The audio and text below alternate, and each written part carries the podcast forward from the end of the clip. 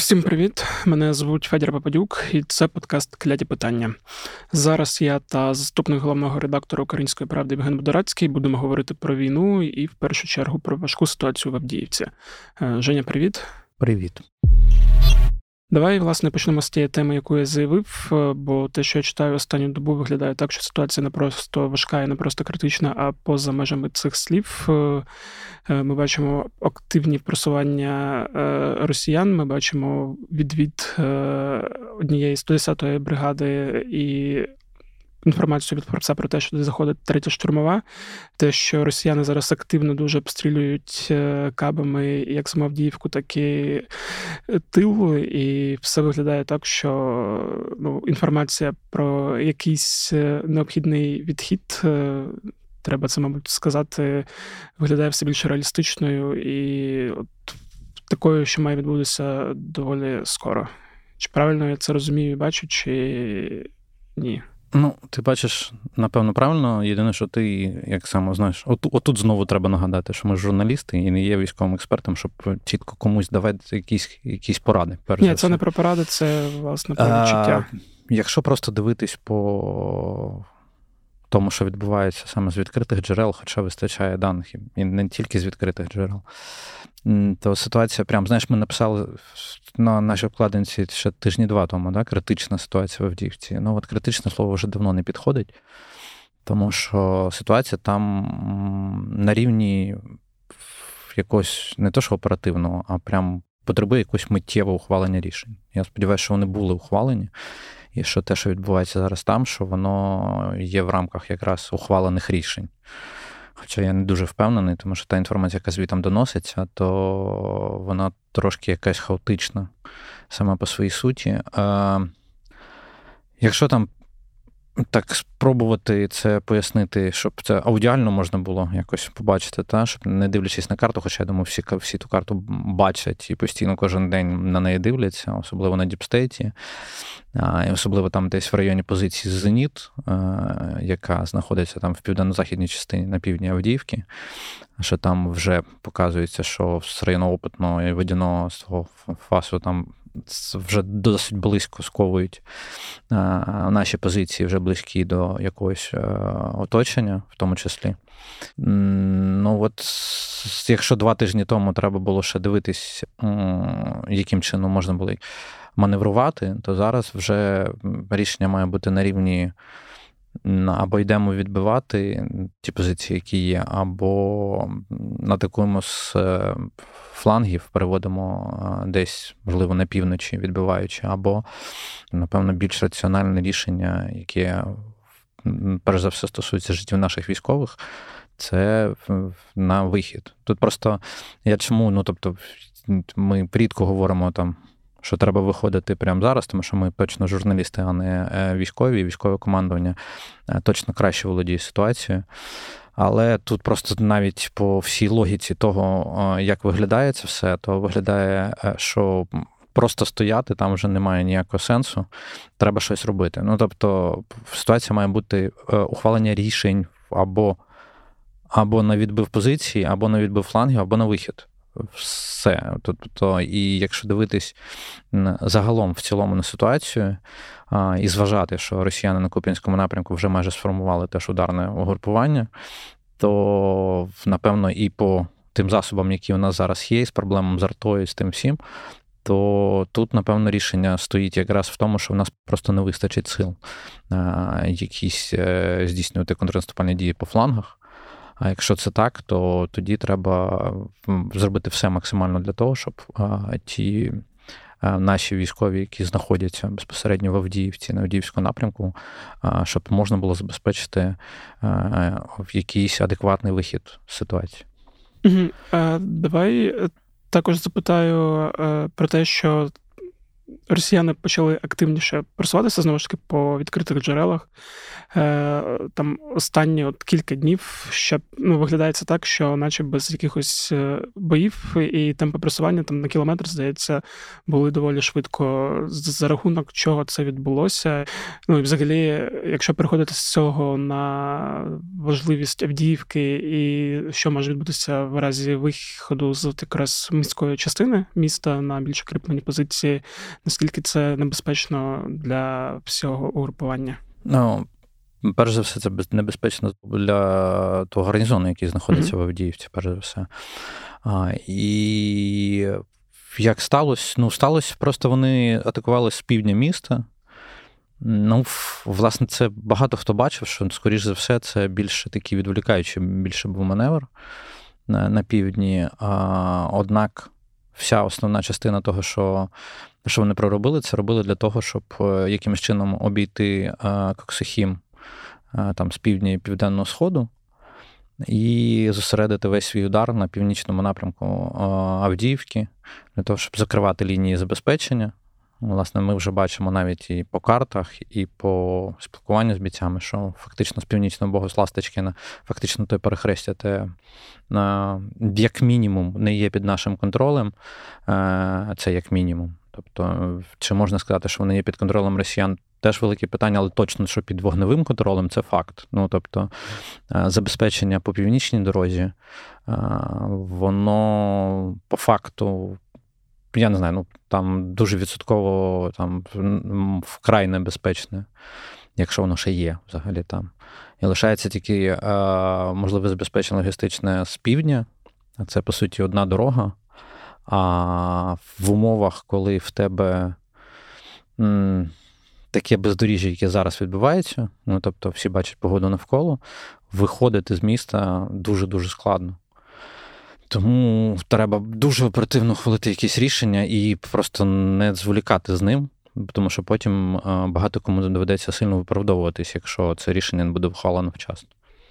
При цьому я не знаю, чи воно ухвалене. Тобто, ви повинні розуміти, що часто, коли якісь дії говоряться, згадайте вихід з Бахмута, ну, тобто, що ми тільки по якимось таким е, опосередкованим речам опосередкованим якимось словам або якійсь інформації, ми зрозуміли, що ми звітом вийшли. То а, в цей момент в основному потребує тиші в плані командної. Багато хто може зараз сказати, що ви ж все одно що це говорите. Ну, ми це говоримо, тому що ми дивимося на карту і намагаємося аналізувати, що відбувається так. Тому в нас нема об'єму інформації безпосередньо з міста для того, щоб робити висновки, чи адекватно зараз утримувати той гарнізон, який там ще є. Е, Якщо говорити про перекидання третьої штурмової, ну для чого це потрібно? Ну, Які по-перше, бути потрібно, операції, да. по-перше, воно потрібно підкріплення як таке. Просто це називається підкріплення, але а, саме причина, для чого її туди а, е, відправили, вона ж може бути різною. Ну от якраз в рамках тих от трьох рішень, про які я говорив. Ну, це не з флангу точно, бо ми бачимо, що е, третя штурмова йде безпосередньо якби в Авдіївку. Тобто, це говорить про те, що це рішення про фланги. Як я її так і бачу, воно є достатньо малоймовірним для виконання.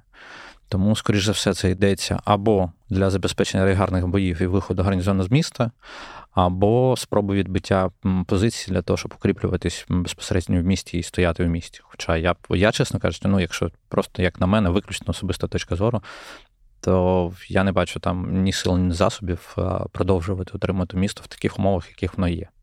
Да, плюс я чув, ну, те, що там пишуть також в інтернеті, там і військові експерти, і ті, хто активно слідкують за війною, що використання таким чином е, найбоєздатніших частин е, також може бути небезпечно, бо може бути ризик їх втрати. Тобто, що.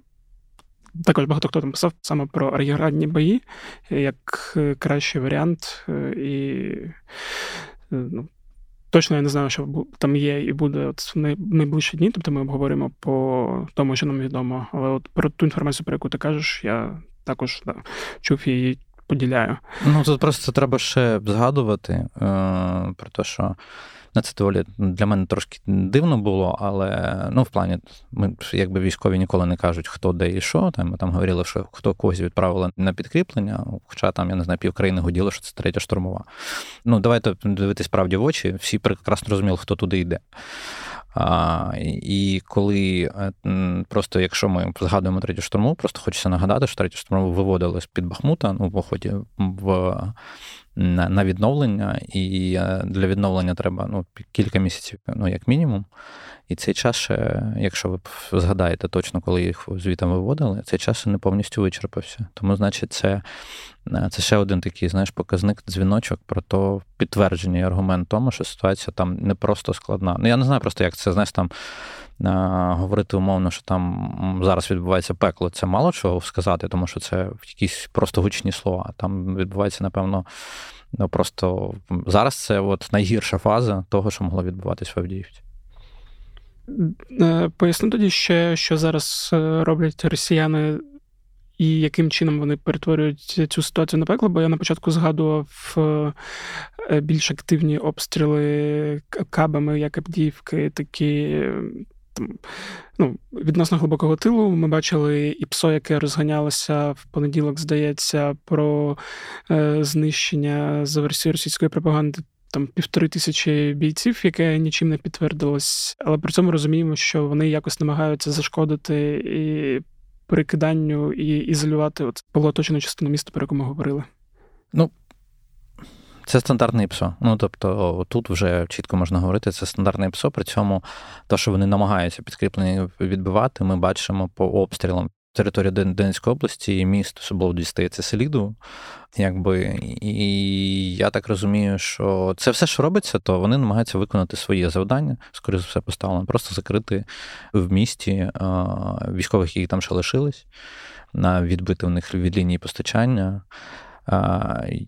І, знаєш, вони дуже-дуже хочуть е, для того, щоб вони прям любителі котлов. Я так це називаю в них таке враження, що вони думають тільки котлами в своїй голові. Тому я думаю, що вони хочуть саме це забезпечити і враховуючи кількість е, тих е, сил і засобів, які вони туди кинули. Ну, Тобто мені е, безпосередньо з місця е, військові кажуть, що наразі, от в даний десь в даний момент критично гарячої точки, прям пікової точки всього того, що там відбувається, що там інколи буває проти одної сім бригад російських. Ну, тобто вони туди кинули прям фактично все, що вони там зосередили. Тому очікувати, що там буде ще якісь шанси втримати, ну я не знаю. Тут, перше за все, якщо говорити про Авдіївку, чисто це треба розуміти, це військово-політичне рішення. І от тут е, не хотілося б це зводити все до того, що тут прибрали залужно, поставили сирського, та е, от саме в, в такій канві говорити. Але якщо говорити про Авдіївку з військово-політичної точки зору, і того, що заявлялось, і гуляло е, по політичним колам, з приводу того, що росіяни хочуть захопити Авдіївку і продавати це інформаційно в себе, типу там як перемогу до виборів президента. І що з нашого боку теж говорили, що типу наше завдання їм цього не допустити. Е, я би хотів, щоб от в цій е, канві військово-політичного середовища, щоб військове все-таки перемогло. Ну тому що політично е, я я давно вже так відійшов від політики, сильно такого слідкування, але я би сказав так, що політично ви всі прекрасно розумієте, що Путіна ще раз оберуть. Ну, тобто, займатися хернею, ну, типу, в плані того, що в, підставляти наших бійців а, і намагатись втримувати місто виключно для того, щоб йому якимось чином напакості збити оцей е, запал продажу російській аудиторії, що типу, Путін взяв Авдіївку, я би от просто от себе відмів і просто би поговорив з військовими, і хай військові реально а, розкажуть, чи є там шанс втримувати то місто до тих а, їхніх так, так званих, я не знаю, це. Та в них це не так звані, імітації, це імітації, в них імітації виборів. виборів. Ну тобто, чи є в цьому сенс? Я цього сенсу не бачу. Е, тому хотілося б, щоб це вирішували виключно військові, і просто щоб політичні ці всі речі просто викинули нафіг кудись подалі і просто думали про життя наших військовослужбовців, які треба берегти. Ну я тут стовідсотково погоджуюсь. Навіть не знаю, чого додати. Я єдине ще запитаю: е, ми коли говорили про Авдіївку, коли власне росіяни почали активно е, намагатися наступати в кінці минулого року, ми пояснювали, ти пояснював логіку того, е, навіщо це росіянам про те, що вони хочуть відсунути наші війська від е, Донецьку, бо це і періодичні обстріли, і взагалі ризик е, можливого там подальшого наступу. От е, там за той час від міста майже нічого не залишилось. Тобто те, що називається міською частиною, там суцільні руїни, хоча навіть в цих суцільних руїнах люди десь ще живуть, і ми знаємо про те, що місцеві мешканці повністю не виїхали. І якщо ну, це складне рішення буде прийнято і наші збройні сили зможуть відійти на інші позиції е, якось оперативно чи стратегічно, чи буде якийсь вплив на ситуацію на фронті, чи ні, оцей відхід, і ну що це дає нам, погіршує позиції чи ні, і що це дає росіянам? Ну, втрата будь-якої території, вона погіршує позиції. Ну просто ми як говорили, наприклад, про Бахмут, коли там вже нічого не залишилось і не було сенсу укріплювати, то що це просто місто перетворилося на територію з руїнами, де навіть нема де закріпитися. От е, чи... Ну, власне, якщо ми там от раптом говоримо там гіпотетично, да, що буде після Авдіївки, скажімо. Якщо після Авдіївки, то, скоріш за все, ви дивитесь на карту трошки вище, і бачите там населений пункт Костянтинівка. Не той, що велика Константинівка, місто, да, а там такий населений пункт, якби селище, напевно, чи село. Ну, Константинівка, трошки вище там є. І якщо ви подивитесь на карту, то побачите ще, що вони з Бахмутського напрямку дуже активно почали пресувати, тиснути часів яр. Прям дуже сильно почали його накидувати. Е, там Якщо хто не бачив, там Оля наша була там буквально там, два тижні тому. Два-чотири тижні, так, коли Так, коли в машину, в якій вони їхали, по суті, прилетів е, FPV. Ну, слава Богу, їх там в машині не було.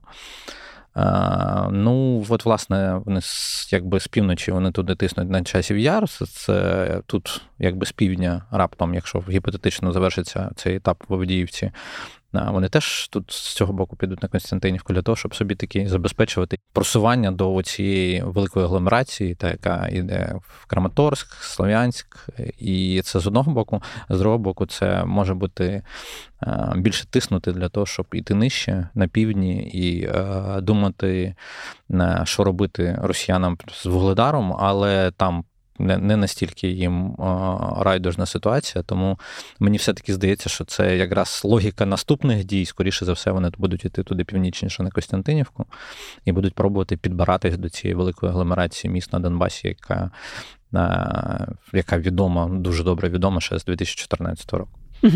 А якщо говорити про наші збройні сили і про ну, інші позиції, тобто я розумію, якщо гіпотетично відбувається відхід з Дівдівки, де саме ну, може бути наступна лінія оборони і за що будуть триматися? Ну там треба дивитися, де укріплені позиції, по перше mm-hmm. за все, і де вони чи вони є, а, чи є там друга, третя лінія. А, Переважно в такі моменти я просто хочу всім нагадати, що раптом там станеться якийсь те, що називається більш швидке просування росіян. Це не обов'язково показник того, що типу там хтось кудись біжить або ще щось.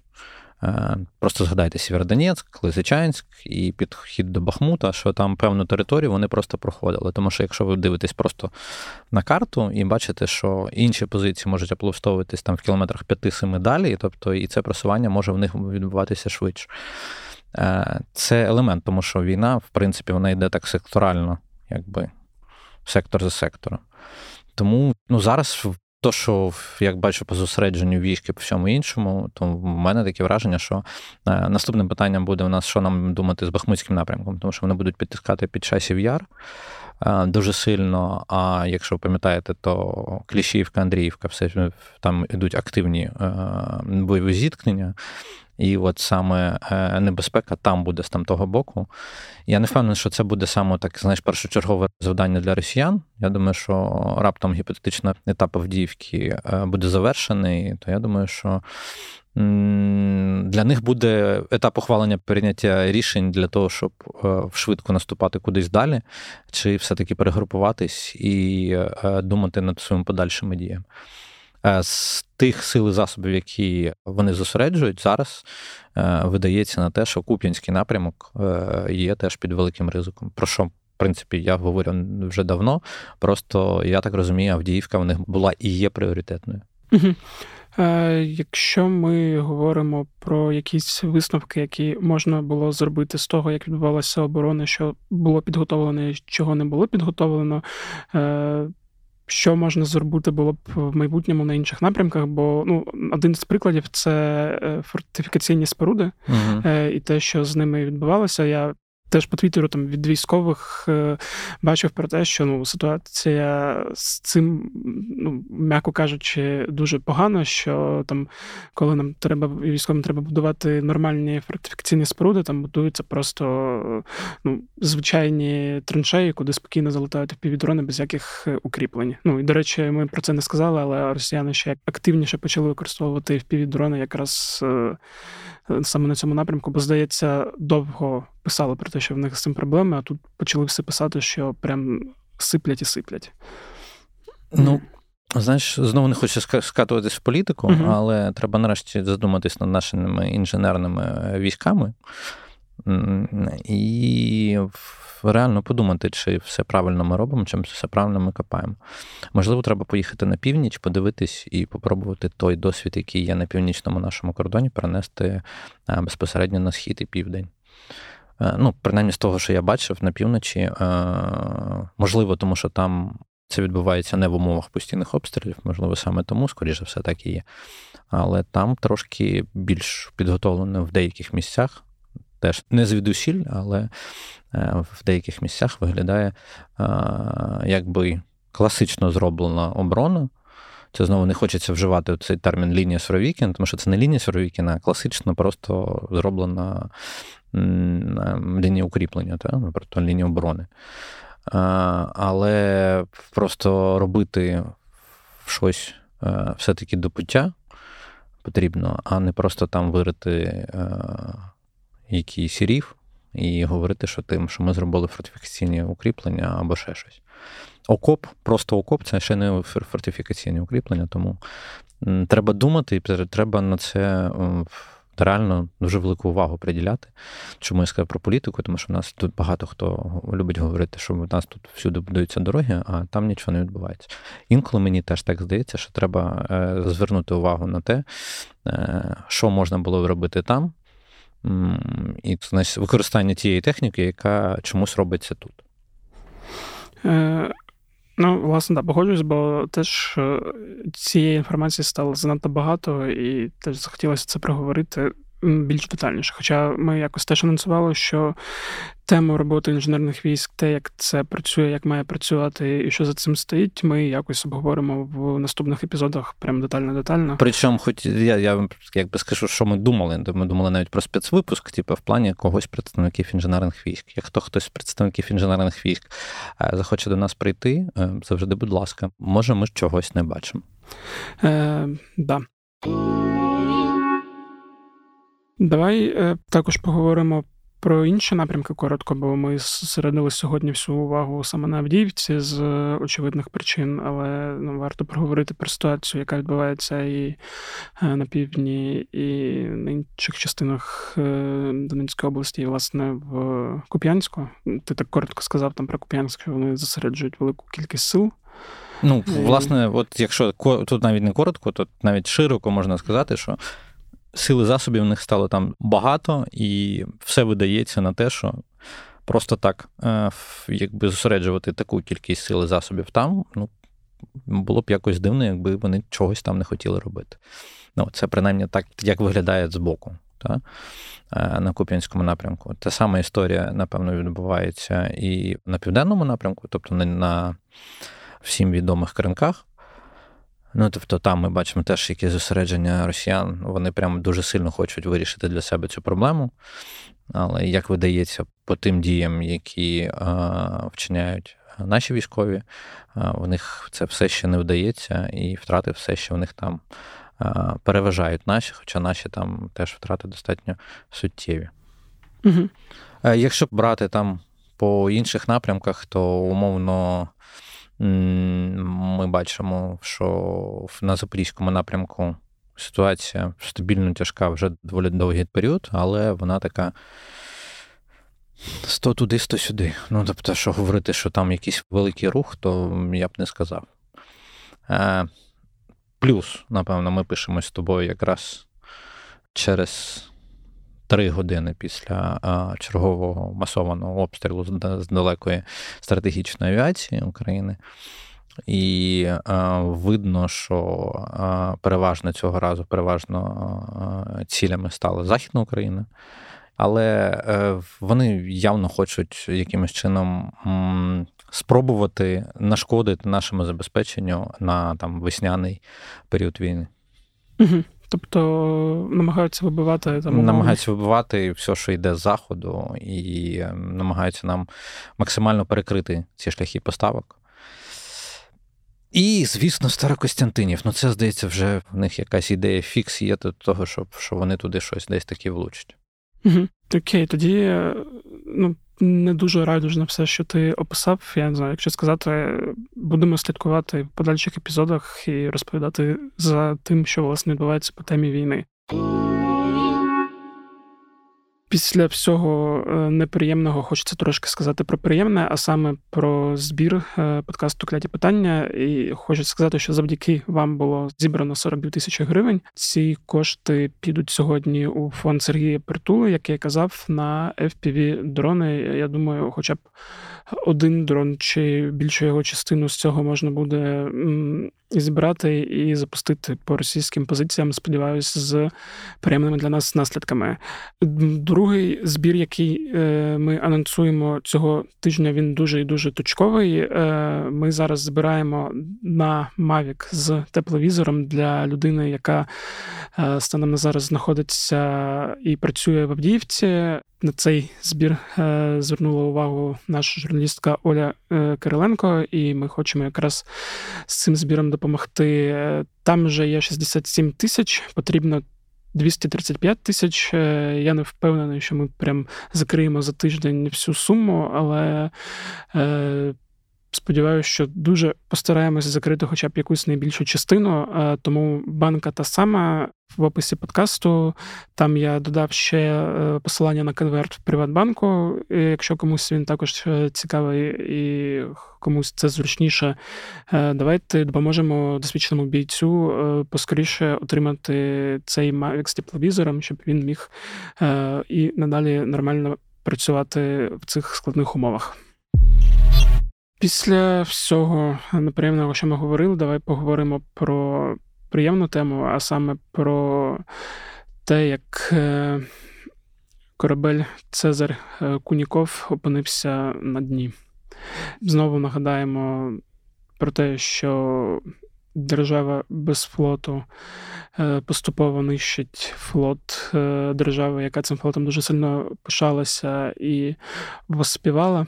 Ну, власне, хотів би, щоб ти розповів трошки про цю операцію і про те, що це за такий корабель, скільки їх в них таких десантних великих кораблів, е, і наскільки це добре. Ну, тобто, ми розуміємо, що це добре, але. Ні, ну це прям дуже добре. Якщо говорити, е, по-перше, що за корабель? Корабель достатньо відомий. Ну, Тобто, корабель старенький, е, там, умовно старенький, там під 40 років, там десь майже 40 років було, не дожив. Е, корабель відомий тим, що активно брав участь у трьох е, операціях, в яких брали участь самі росіяни. Перш за все, це було коли було врегулювання е, конфлікту навколо Косова. Там він використовувався як е, десантний для перекидки е, так званих миротворців, тому що росіян е, в Косово ну, навряд можна назвати прямо миротворцями. Це був одна публічна згадка його, друга публічна згадка, напевно, найсуттєвіша, тому що він там використовував. Це 2008 рік російсько-грузинська війна. По суті, він вступав в бойові контакти з грузинськими катерами, тому що якби там сильно грузинський флот теж не сильно можна назвати. Та? І він там виконував роль флагмана. Ну, тобто, в принципі, нам а, хтось дуже сильно має, скажімо, з Тбілісі має поставити нам щось приємне е, і, перш за все, нарешті припинити загравати з росіянами, тому що виявляється, що ми їм допомагаємо мститись за те, що там виробляли росіяни того часу, тому що ми вже по суті потопили другий флагман їхній, тільки це був флагман е, російсько-грузинської війни. Е, потім він активно використовувався як для прикидки вантажів і особового складу в Сирії тобто в конвоях їздив часто. І зараз він використовувався для забезпечення логістики, для перекидки озброєння, е, тому що бойові десантні кораблі Е, по суті своїй е, зараз в цій війні використовуються Росією саме для таких цілей, тому що напряму вони їх не можуть використовувати, тому що е, українська сторона, тобто наші ЗСУ, забезпечила так, щоб вони не могли собі дозволити висаджуватись десь на, на берегах наших, тобто використовувати напряму десантні кораблі. Хоча, якщо дивитись на технічні характеристики цього БДК, то він, в принципі, здатен до роти морпіхів з БТРами, ну тобто там теж з там. Десь 12-14 штук БТРів можна було тут закидати. Ну, тобто для висадки безпосередньо могли забезпечити, але він використовувався більше для перевезення зброї.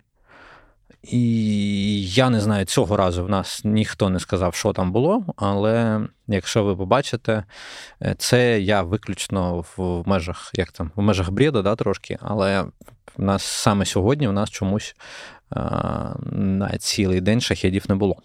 Угу. Тобто, звісно, там не може бути так, що типу, знаєш, вони працюють виключно тими шахедами, які є, але щось мені видається, що можливо вони там були десь на борту, тому що тепер їм треба трошки е, почекати і якось переформатувати е, рівень атак шахедних, які є. Ну просто вони, якщо ви побачите, вони жодного дня не було такого, щоб кудись десь шахідік не пролітав. Ну, ось цей день стався. І якось так співпало, що цей день стався якраз в той день, коли а, коли Цезарь Куніков пішов на дно. Там, я так розумію, залишається невідомим, чи екіпаж вижив чи ні. Бо ну, наші Якщо заявляють... в межах самої операції, сама операція була проведена досить, е, як часто буває, слава Богу, фу, так щоб так і продовжилось фахово. Тобто його спіймали е, біля Лубки, тобто на одній з самих південних точок Криму. Враховуючи, що в них е, забезпечено там, засобами спостереження дуже сильно Севастополь то я так розумію, що наша розвідка, е, скоріш за все, е, вичислила, вирахувала той маршрут, за яким вони мають іти, і зловили його саме в тому місці, в саме найбільш ризикованому для нього місці, там, де е, засобом спостереження було погано. Враховуючи, що корабель все ж таки старенький і радше за все, там на самому кораблі теж було доволі не так добре з матеріальним забезпеченням, теж засобами спостереження, тому його зловили, як сказав е, Буданов, п'ятьма магурами. Його зловили фактично біля Лубки. І враховуючи, що жодних нормальних е, кадрів рятувальної операції не було, і от там були перехоплення про те, що бачив пілот якийсь вертольота, здається, чи літака Ан, здається, рятувального про те, що бачу тільки, як це масляністе пітно, і все. Ну, типу, що нікого не бачу, типу обломки. То я сподіваюся, що екіпаж, який там в в штатних е, межах складає близько 90 осіб, я сподіваюся, що він пішов е, святкувати разом з Москвою щось на дні. Угу. І питання: скільки в них таких десантних кораблів ще залишилось великих? Ну, враховуючи, що там з ними траплялось, е, скажімо так, і що вже прям при за відкритою статистикою, фактично з бойових з того бойового флоту ми вже вибили десь третину. Угу. В них я би це назвав в межах 8-9. Ну, тобто, чому в межах 8-9? Тому що там з деякими з тих кораблів, які стоять там на ремонтах і на всьому, то ну, я би сказав, напевно, 8. Ну, mm-hmm. от прям 8 штук в них ще лишилось. А, Чи мають вони можливість сюди їх ще перекидати? В принципі, теоретично, через Голдонський канал, там, якщо дуже сильно заморочитись, то в принципі. Якось це може бути, але я не бачу в них такої е, бажання і необхідності, тому що скільки свого часу у 2023 році е, безпосередньо Цезарь Куніков е, був переведений з Севастополя в базу дислокації його в Новоросійськ, і, в принципі, він з Новоросійська в основному працював, виходив на завдання. І я думаю, що якщо тут ще десь хтось. В бухтах Севастополя або ще десь е, буде хоча б щось з залишків того флоту Чорноморського, який у них є. Я думаю, що е, от після Кунікова вони прям вже остаточно зрозуміють, що тут саме в Севастополі тримати великі дорогі машини їм немає ніякого сенсу. Що я сподіваюся, що не зрозуміють. Ну і знову уявляю віце-адмірала Ніжпапу, який в своєму кабінеті е, монеткою стирає на цій великій е, мапі ще один е, корабель, який тепер фіксовано як потоплений. Хороше заняття. так. Да. Тоді е, давай дуже дуже швидко ще одну тему, бо і так цього тижня вийшло два епізоди, і е, не будемо розтягувати другий. Е, хотів запитати про зброю з Еквадору. Власне, там з'явилися новини цього тижня, що нам можуть передати. Я так розумію, що є сенс поговорити про зброю з Греції. Бо, до речі, зброю з Еквадору, я так розумію, росіяни настільки образили, що тепер заборонили експорт в їхню країну бананів. Ну, от такі, от, знаєш, це як е, турецькі помідори не заходять, еквадорські банани, хоча еквадорські банани доволі смачні.